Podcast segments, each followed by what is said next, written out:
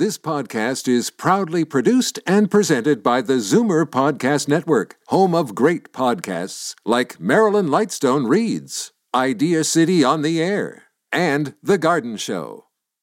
You're listening to an exclusive podcast of the Zoomer Week in Review, heard every Sunday at noon on Zoomer Radio. You're listening to the Zoomer Week in Review, brought to you by CARP, a new vision of aging. Support CARP with your membership today. Visit carp.ca.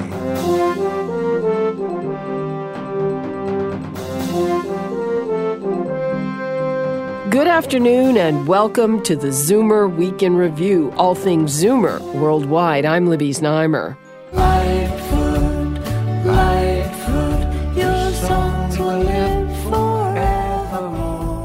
Canada's First Lady of the Guitar, Liona Boyd, talks to us about her new memoir and the inspiration behind her new music.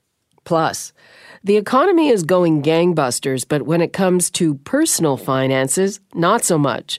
Nearly half of Canadians live paycheck to paycheck, and many who no longer collect a paycheck are still in debt. We'll talk to Laurie Campbell, CEO of Credit Canada Debt Solutions. But first, here are your Zoomer headlines from around the world.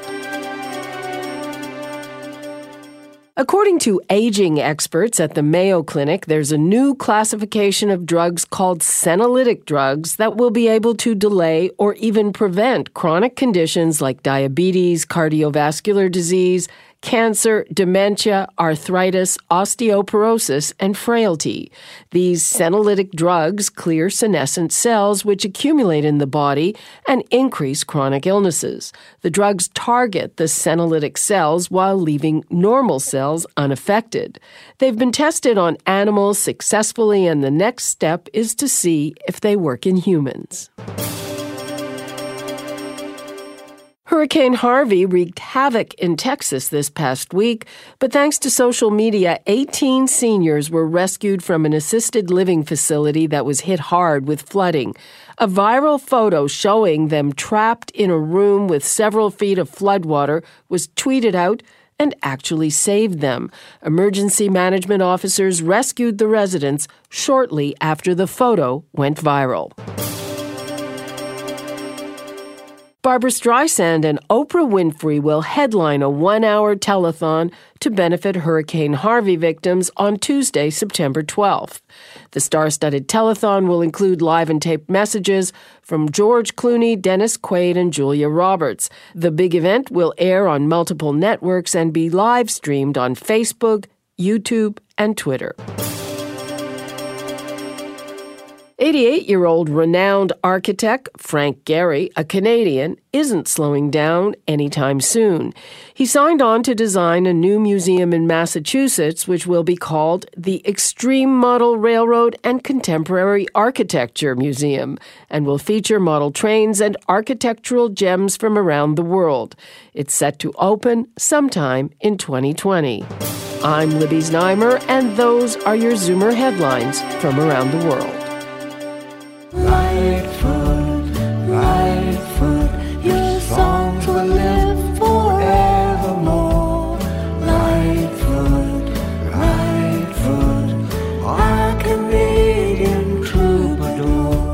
That's Canada's First Lady of the Guitar singing one of her new songs. When a debilitating condition prevented her from playing the complex pieces she's famous for, Liona Boyd opted to reinvent herself rather than give up music. Now she has a new memoir, No Remedy for Love. We talked about how she turned adversity into a new opportunity. So, Liona, what made you want to write this book? Well, I've always loved writing, as, as you probably know, and my last autobiography, In My Own Key, My Life in Love and Music, came out in 1998, and my life had changed considerably. So I just wanted to tell my story and share the behind the scenes of how I did uh, five records since coming back to Canada, and what made me come back, and, and you know all, all the ups and downs of life. This is a story of uh, reinvention and the good and the bad that goes with it. Yes, and I wanted to be an example to Zoomers and Boomers, and I know you're a wonderful example because you've been down and got up and done amazing things, and uh, and we're all part of that you know generation that. Uh, has, has challenges, and yet we want to keep going and still contribute and do something creative and help the world in some way. Well, I was happily married, but I just never really fit the mold of a Beverly Hills wife, and I knew that. And I tell the story how I went back to Mexico, and uh, my heartstrings were so attached to the year we used to live in Mexico, and it sort of rekindled a whole love affair with the language, with Spanish, with the Latin music, and it kind of took me on a, a Camino Latino, which is the name of one of the albums I did, which means a Latin journey. And um, there were all kinds of factors at play. I was suffering kind of inner despair because I knew my hands weren't performing the same way. And at first I thought it was something physical. Then I realized afterwards it was nothing physical at all. It was just through over practice. Some musicians can get something called musicians focal dystonia. Anyway, looking back, it's the best thing that ever happened to me. I quit for a few years. I ended up getting divorced because my husband was a little bit jealous of the guitar. he always thought there were three of us in the marriage and wanted me to stop. And you know, when you're an artist and the instrument is almost like an extension of your body, you just can't imagine quitting. And I tell the story in the book, uh, you know, how difficult it was for me. But in the end, I slowly retrained my fingers and I learned to sing and I started becoming a songwriter. And I wanted to come out and tell my story because thousands of musicians have this happen to them. Even the conductor of the Toronto Symphony, he had to become a conductor. He couldn't play his violin anymore. What made you move back to Canada? A lot of reasons. I got myself entangled in a what I call a, almost like a crime movie down in Miami, all kinds of seedy characters and people that stole from me. And my father was also not in good health. So I moved two places at once. I got a house in Palm Beach, and I also got a condo in Toronto. I just loved music so much. I wanted to try anything possible to preserve the music and to write the songs and to seek out people that you know could help me and, and accompanists. I had three different accompanists. Now I have a, a young 26-year-old Andrew Dawson, who is absolutely wonderful, and we're getting all the uh, tours together. I'm doing a Christmas tour. I have a concert in Toronto here on the 25th, Trinity St. Paul's, and at the end of October um, in the Kingsway area. It'll all be on my website. What would you like people to take away from your book? That it's never too late to reinvent yourself. Don't give up. I guess I got that from my parents.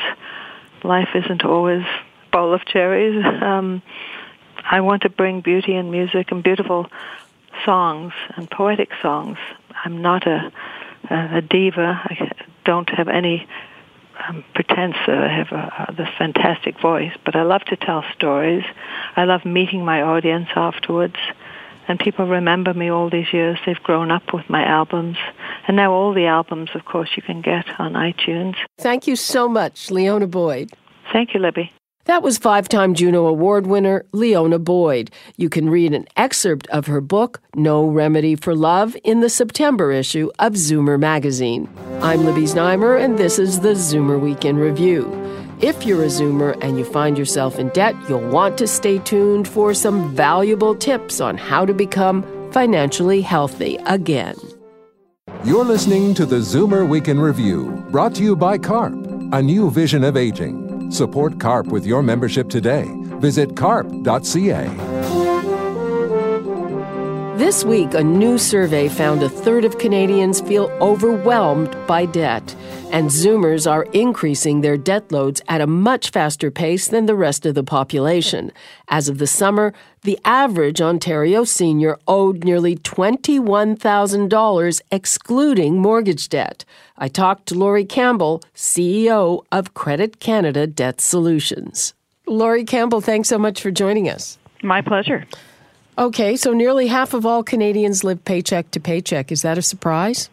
Not at all, considering the debt level sitting at a you know at least a dollar sixty-seven for every dollar a Canadian makes. It's no surprise that without you know many Canadians are on the brink really of mismanaging or having financial difficulties. So forty percent of workers admit they spend all or more of their net pay each week, and a quarter would not be able to scrounge up $2,000 if they had an emergency.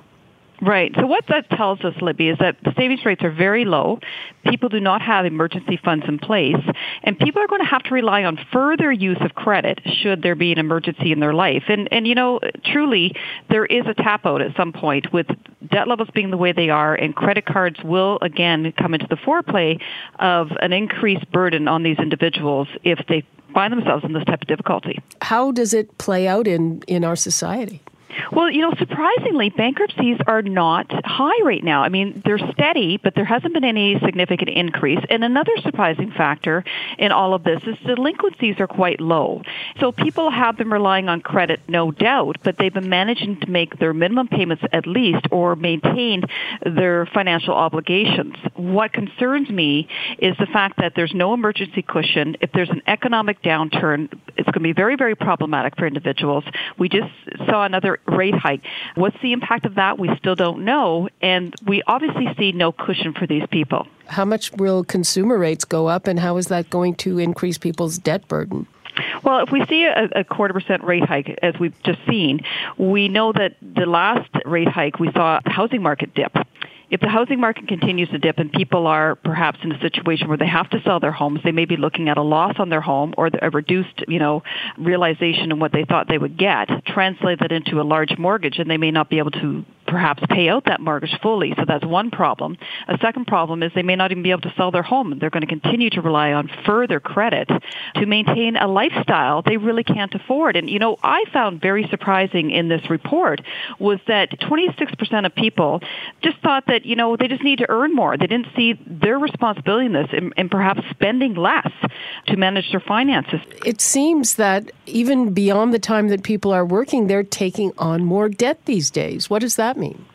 Well, what that's telling us is that individuals that are perhaps retiring are not able to meet their financial commitments in retirement, meaning perhaps they retired too soon, or they're spending beyond their means or did not plan out their retirement the way they thought it would be. We know that there's a lot of adult children living with their retired parents at uh, this stage, and they may also be bringing their own children home to live with the parents. That's an extra financial burden.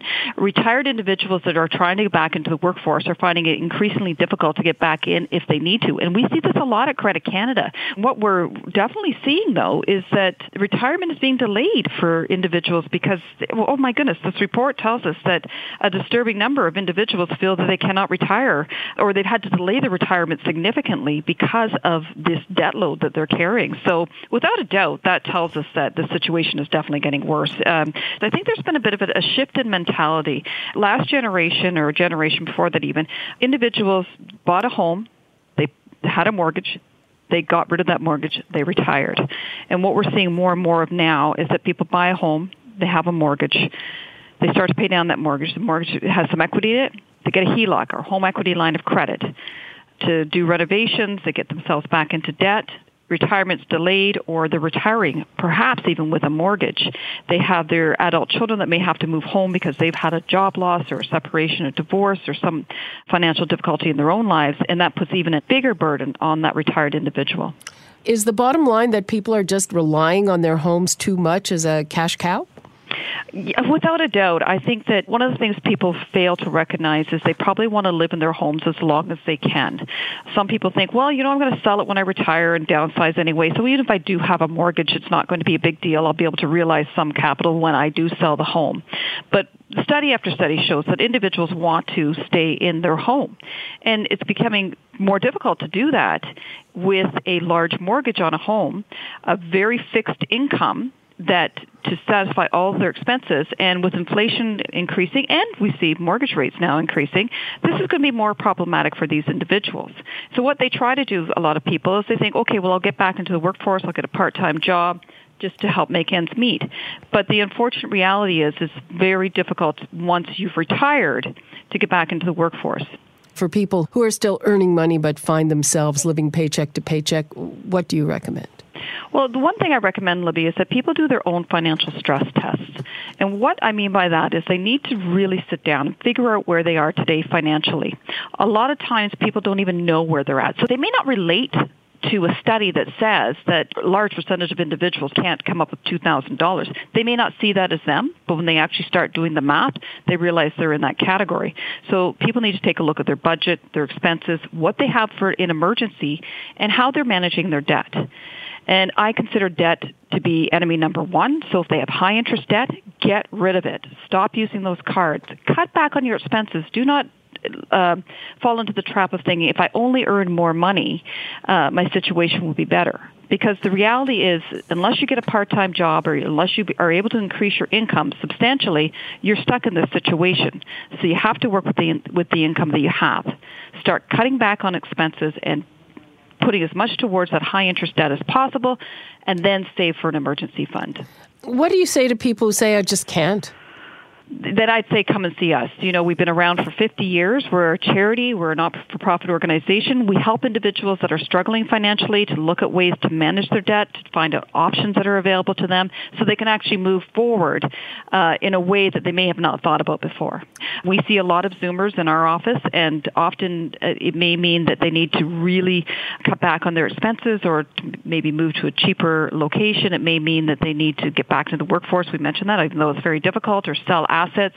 It may be a bankruptcy or a consumer proposal, but until they actually sit down with a professional, it's hard to know what those options might be and what they can consider in order to get themselves out of the situation. Okay. Anything else you'd like to tell us about that? Well, one thing I will say, Libby, is a lot of people wait too long to talk about their finances, especially Zoomers, because it's a it's a matter of pride, and and people work hard their whole lives, and it's a hard thing to say, "Gee, I've found myself in financial difficulty." And what I would suggest to people is to to talk about it with somebody sooner rather than later. Go to a credible source. Do not be sucked into something online that tells you they, that your credit or your debt can be fixed instantaneously. That's not the case. Go to a credible source like Credit Canada. Get the right options and get the right advice to move forward. Okay, Laurie Campbell, thanks so much. Thank you. That was Laurie Campbell, CEO of Credit Canada Debt Solutions. Coming up, he was called the King of Soul, but left us much too soon. We pay homage to Otis Redding and his timeless tunes. You're listening to the Zoomer Week in Review, brought to you by CARP, a new vision of aging. Support CARP with your membership today. Visit carp.ca. Welcome back to the Zoomer Week in Review. I'm Libby Znaimer. It's time for your International Arts Datebook tips for those of you who are jetting around the world. Here's Jane Brown. Cause I need some of that vagueness now, it's all come back too clearly. Most people know her as an activist and a folk singer. 76 year old Joan Baez is also a painter. Her first solo exhibition, called Mischief Makers, features her images of legendary people like Martin Luther King Jr., Malala Yousafzai, and Bob Dylan. It's on now at the Seager Gray Gallery in the San Francisco Bay Area. An exhibition of prints by Norwegian master Edvard Munch is called Color in Context. It's on now at the National Gallery of Art in Washington, D.C. The village of Lavenham in Suffolk, England, is considered the best preserved medieval village in all of England. It's also home to the 14th century cottage used as the fictitious birthplace of Harry Potter. And while it's up for sale, it's open for tours. And the Canterbury Museum in Christchurch, New Zealand is hosting an exhibit called Postcards to Antarctica. It's designed to transport you to Scott Base and celebrate Antarctica's significance to science and humanity. I'm Jane Brown, and that's the International Arts Datebook. This weekend marks the 76th anniversary of the birth of the great soul singer Otis Redding. He was born on September 9, 1941. Sadly, his life was cut short at just 26 years old. On December 10, 1967, his Beechcraft tour plane was caught in heavy rain and fog. The pilot radioed for an emergency landing, but shortly after, the plane crashed into Lake Monona, Wisconsin. During his short career, Otis's big voice made him a legend. It helped define the soul sound of the 60s and the impact he had on the genre earned him the nickname the King of Soul. Otis Redding had huge hits with songs like Respect and Try a Little Tenderness, but his most popular song was recorded just three days before the tragic plane crash that claimed his life. It would go on to be the first posthumously released single to reach the top of the Billboard charts. Here it is, sitting on the dock of the bay. The great Otis Redding with Sittin' on the Dock of the Bay. This weekend marks the 76th anniversary of his birth. And that brings us to the end of another edition of the Zoomer Weekend Review. I'm Libby Znaimer. Thanks for joining me today. Be sure to come back next week to stay up to date with all things Zoomer worldwide. You've been listening to the Zoomer Week in Review, produced by MZ Media Limited. Executive producer Moses Znaimer. Produced by Michelle Saunders, Paul Thomas, and Andre Lowy. This has been an exclusive podcast of the Zoomer Week in Review, heard every Sunday at noon on This podcast is proudly produced and presented by the Zoomer Podcast Network, home of great podcasts like Marilyn Lightstone Reads, Idea City on the Air, and The Garden Show.